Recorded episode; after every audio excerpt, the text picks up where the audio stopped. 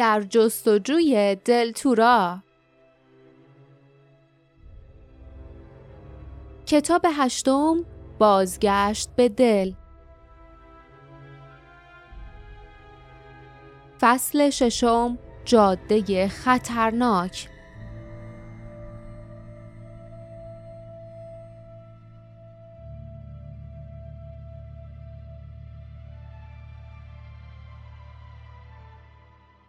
روز بعد به محض اینکه راه افتادند هوا خبر از باران می‌داد. اما همسفران اهمیتی به آن ندادند و دلگرم بودند. زیرا استیون به آنها اطمینان داده بود که قبل از غروب آفتاب به ویتیک مایر می‌رسند. اما هنوز راه زیادی نرفته بودند که استیون خبرهای بد را به آنها رساند. برای فرار یا جنگ بشید آماده آی اول آی اول. طرف راست مزرعه قلاب و جلو نگهبانه آی اول آی اول همین که دلیجان با تکان شدیدی توقف کرد جاسمین آهسته گفت مزرعه قلاب دیگه چیه؟ باردا قرولند کرد هرچی باشه بدتر از نگهبانای خاکستری نیست ظاهرا نگهبانا جلو هن. درهای دلیجان باز شد استیون داخل را نگاه کرد و آهسته گفت جاده بسته است. نگهبانا تمام گاریایی که از اینجا رد میشه رو میگردن. وقتی لیف، باردا و جاسمین از دلیجان پیاده شدند، استیون بشکه را به زحمت از گوشه‌ای بلند کرد و از دلیجان بیرون برد. آنها از دید نگهبانها پنهان بودند چون دلیجان پشت پیچ جاده توقف کرده بود. اما وقتی دلیجان به راه افتاد، لیف به سرعت دنبال راه فراری گشت در یک طرف صخره بلند و صافی بود و در طرف دیگر مزرعه‌ای که با تپه های پردرختی احاطه شده بود. استیون زیر لب گفت برید طرف تپه ها اگه شانس بیارید نگهبانا شما رو نمی‌بینن. بعدا همدیگر رو می‌بینیم مواظب خودتون باشین. سنگا خوب با شنیدن فریاد خشنی از جلوی جاده حرفش را قطع کرد. درها را بست و بشکه در دست به طرف جلوی دلیجان رفت و داد زد دارم میام قربان. با نوشیدنی برای شما. همسفران شنیدند که او روی صندلی راننده نشست و دلیجان به راه افتاد. کری به طرف تپه ها اوج گرفت. لیف باردا و جاسمین توی گودالی کنار جاده رفتند. باردا که به دقت مزرعه را نگاه می‌کرد آهسته گفت من که هیچ اثری از قلاب یا هر چیزی که هست نمی‌بینم. در واقع مزرعه کاملا خالی به نظر می رسید. تنها چیز غیرعادی آنجا رنگ سبز روشنی بود که در اثر رویدن انبوهی از علفهای هرز پهن و بزرگ ایجاد شده بود. این علفها همچون تشکچه های گردی که از حلقه برگ های پهن درست شده باشند چنان فشرده و انبوه رویده بودند که چیزی نمانده بود علفزار را خفه کنند. لیف به جاده نگاه کرد. دلیجان تقریبا به نگهبانها رسیده بود. حدود ده نفر بودند. یک دسته کامل جاده را با تنه درخت سد کرده بودند. انبوهی از زباله بشکه های خالی و جبه هم دوروبر ریخته بود. معلوم بود که نگهبانها چند ماهی می‌شد آنجا کشیک می‌دادند.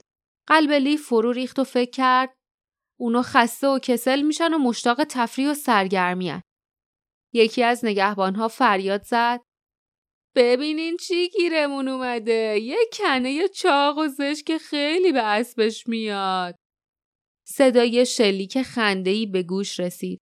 هم قطاران آن نگهبان دور دلیجان جمع شدند و خیره به استیون نگاه کردند.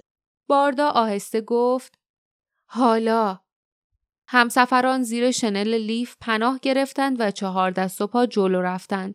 اما طولی نکشید که باردا با فریاد خفهی سکندری خورد. همان لحظه جاسمین هم نفسش بند آمد و روی زانو خم شد. لیف همچنان دولا برگشت تا به آنها کمک کند اما وقتی دست چپش را روی زمین گذاشت تا خود را محکم نگه دارد ناگهان زمین زیر دستش دهان گشود و چیزی گزنده و سوزان آن را پایین کشید دستش در مرکز یکی از علفهای هرز پهن فرو رفته بود مرکز علف بازتر می‌شد دست او را می مکید و او را پایین تر می کشید. لیف با عجله خود را آزاد کرد. دستش خونالود بود.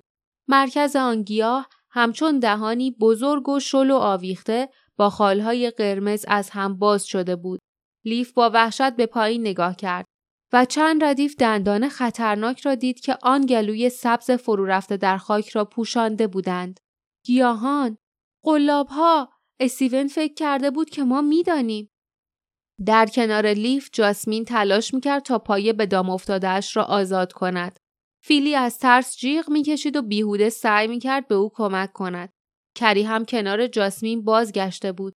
پشت سرشان باردا که هر دو پایش گیر کرده بود و داشت فرو می‌رفت از درد به خود میپیچید.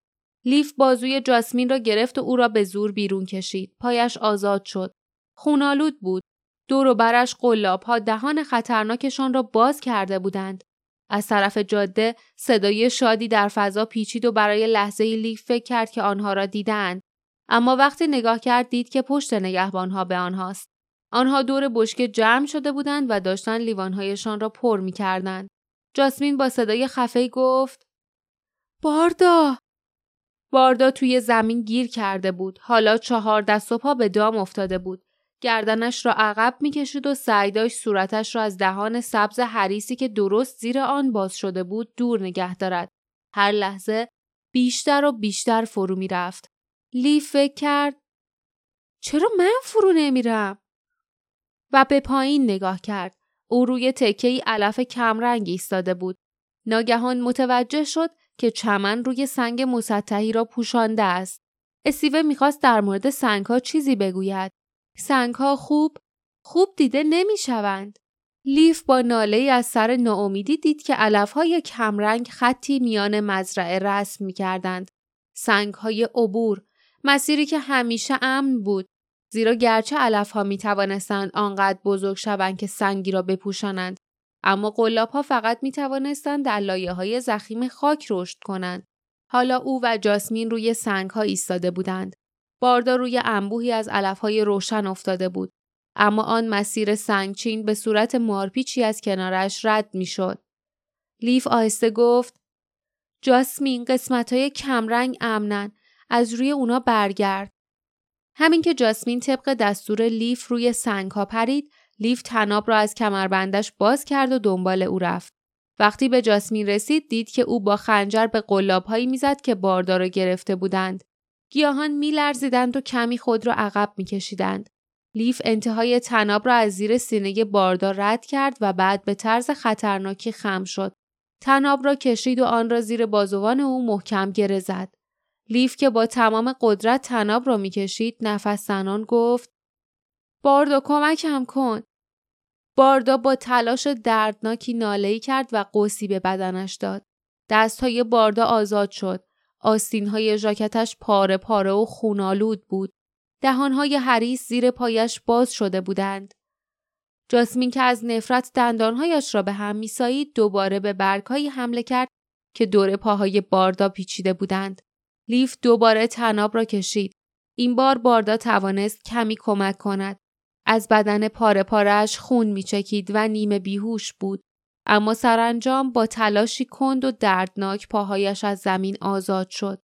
جاسمین و لیف باردا را روی سنگچین قلتاندند و او را نیمی در بغل و نیمی کشان کشان به طرف تپه ها بردند. سر و صداهای جاده به فریادهای شادمانه ای تبدیل شده بود. نگهبانان به فکر تفریح تازه ای افتاده بودند. پنج نفرشان با تهدید تیغه خنجر استیون را نگه داشته بودند و پنج نفر دیگر اسب را به طرف مزرعه قلاب میکشیدند. حیوان که خطر را احساس کرده بود مقاومت می‌کرد. عقب عقب می‌رفت و از وحشت شیهه می‌کشید. نگهبانان خوشحالی می‌کردند. استیون فریاد زد بس کنید بس کنید هیکل بزرگ و آفتاب سوختش با آن موهای طلایی کم و بیش میان گروه خاکستری پوشهایی که بالا و پایین می پریدند گم شده بود. خون در رکای لیف منجمد شد. فریاد زد. جاسمین تونتر. حالا دیگر درختان زیاد از آنها دور نبودند. چند قدم دیگر صدای نره ترسناکی را شنیدند. لیف سرش را بلند کرد. نگهبانان روی زمین میافتادند و دستهایشان را روی چشمهایشان میفشردند. استیون تلو تلو خوران عقب می‌رفت.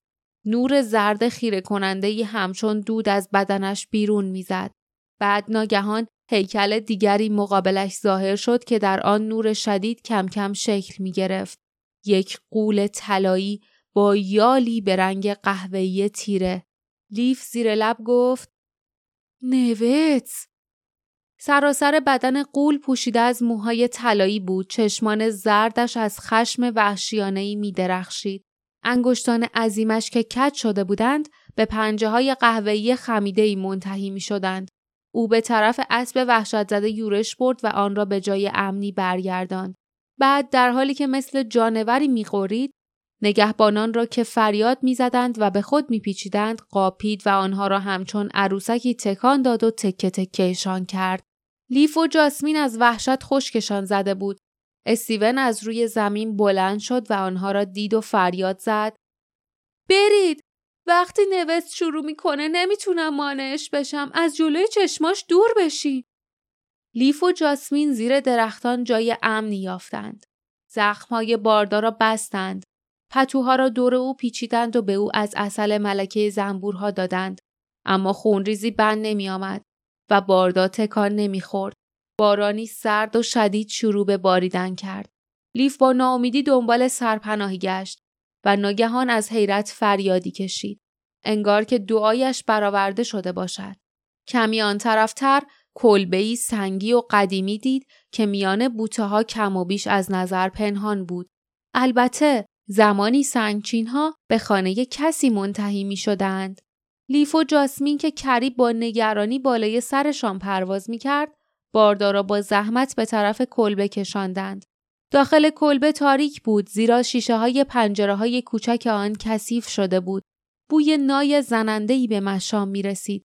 اما به هر صورت آنجا خشک بود و بخاری دیواری نیز پر از چوب و علف خشک.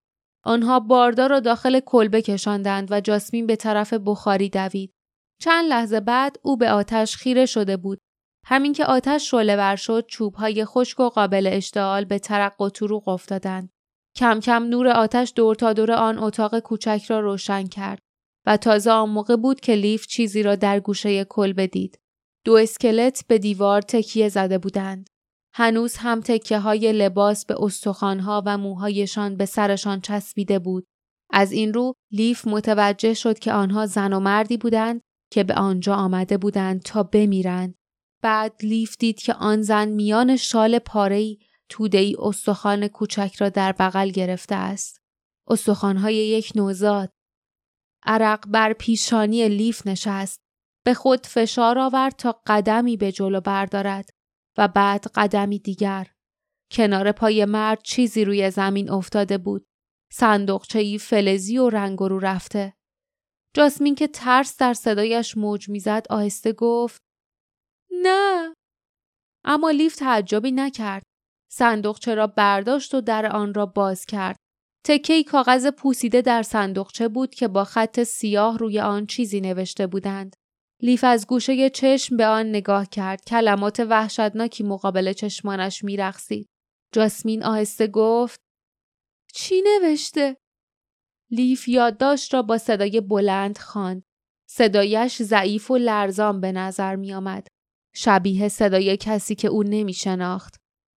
همه چیز از دست رفت. اهالی تورا به من پشت کردند. هوا خیلی سرد است. غذایی که از دل آورده بودیم تمام شد و دوستی نداریم تا از او غذا بگیریم. شارن همسر محبوبم مرد و پسر تازه متولد شده من فقط چند روز بعد از او زنده ماند. به زودی من هم با کمال میل به آنها می پیوندم. با مرگ من دودمان آدین کبیر خاتمه مییابد. دلتورا باید تسلیم سرنوشتش شود. همانطور که من تسلیم سرنوشتم شدم.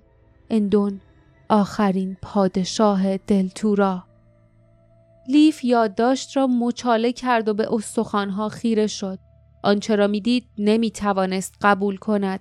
وارث دلتورا در مخفیگاهش سلامت و به انتظار آنها نبود. وارث مدتها پیش مرده بود جاسمین با خشونت گفت این اندون مردی نبود که لایق پادشاهی باشه. آدم ضعیف و نازک نارنجی بود که فقط واسه خودش دلسوزی می‌کرد. من همیشه از همین میترسیدم. لیف به خود فشار آورد تا چیزی بگوید. آهسته گفت تو خیلی بیرحمی جاسمین. اون وقتی این یادداشت رو می نوشته تمام چیزایی رو که دوست داشته از دست داده و ناامید بوده. جاسمین با تندی گفت خودش باعث این شکست بود. اگه شجاعت اینو داشت که واسه یه بارم که شده به خودش متکی باشه زنده میموند. همونطوری که پدر مادر من زنده موندن. اینجا چوب هست صدای نهرم شنیدم. توت و میوه های وحشی دیگه هم هست. جاسمین با عصبانیت سرش را به چپ و راست تکان داد و گفت اما وای نه. اون هنوز دنبال کسایی میگشت که دستش رو بگیرن و زندگی رو واسش آسون کنن. اون حتی سعی نکرد به خودش و خانوادش کمک کنه. به این ترتیب اونا کارشون به اینجا کشید. توی این محل متروک از سرما و گرسنگی مردن. به بسته کوچک و پاره‌ای که در آغوش آن زن آرمیده بود خیره نگاه کرد و چشمانش پر از اشک شد. لیف با لحن گرفته گفت ما هیچ وقت حقیقت رو نمی‌فهمیم اما یه چیزو می‌دونیم. کمربند بدون وارثی که اونو ببنده نمی‌تونه دلتورا رو نجات بده. نفس نفس می‌زد و دلش زیر و رو می‌شد. فکر کرد باردا داره میمیره. واسه یه هدفی میمیره که قبل از شروع کار از دست رفته بود. و مادر و پدرم اونا چقدر زج کشیدن. همه این چیزا واسه هیچی هیچی نقشه پدر واسه کمک به دوستش و مخفی کردن وارث به مرگ و بدبختی ختم شد. کی این دروغو به اون گفته که تا وقتی وارث زنده از کمربند یک پارچه میمونه؟ لیف در ذهنش به جستجو پرداخت. آیا در کتاب کمربند دلتورا اینطور نوشته شده بود؟ نه. او مطمئن بود به طور قطع که در آن کتاب کوچک هرگز چنین چیزی نوشته نشده بود. چرا قبلا به این موضوع فکر نکرده بود؟ با اندوه گفت چون فقط چیزی رو که پدرم به من گفته بود باور کردم. همونطور بدون شک پدرم هم حرف کس دیگه رو باور کرده بود. شاید حرف پرانداین یا حتی حرف خود اندون. با ناامیدی سرش را پایین انداخت.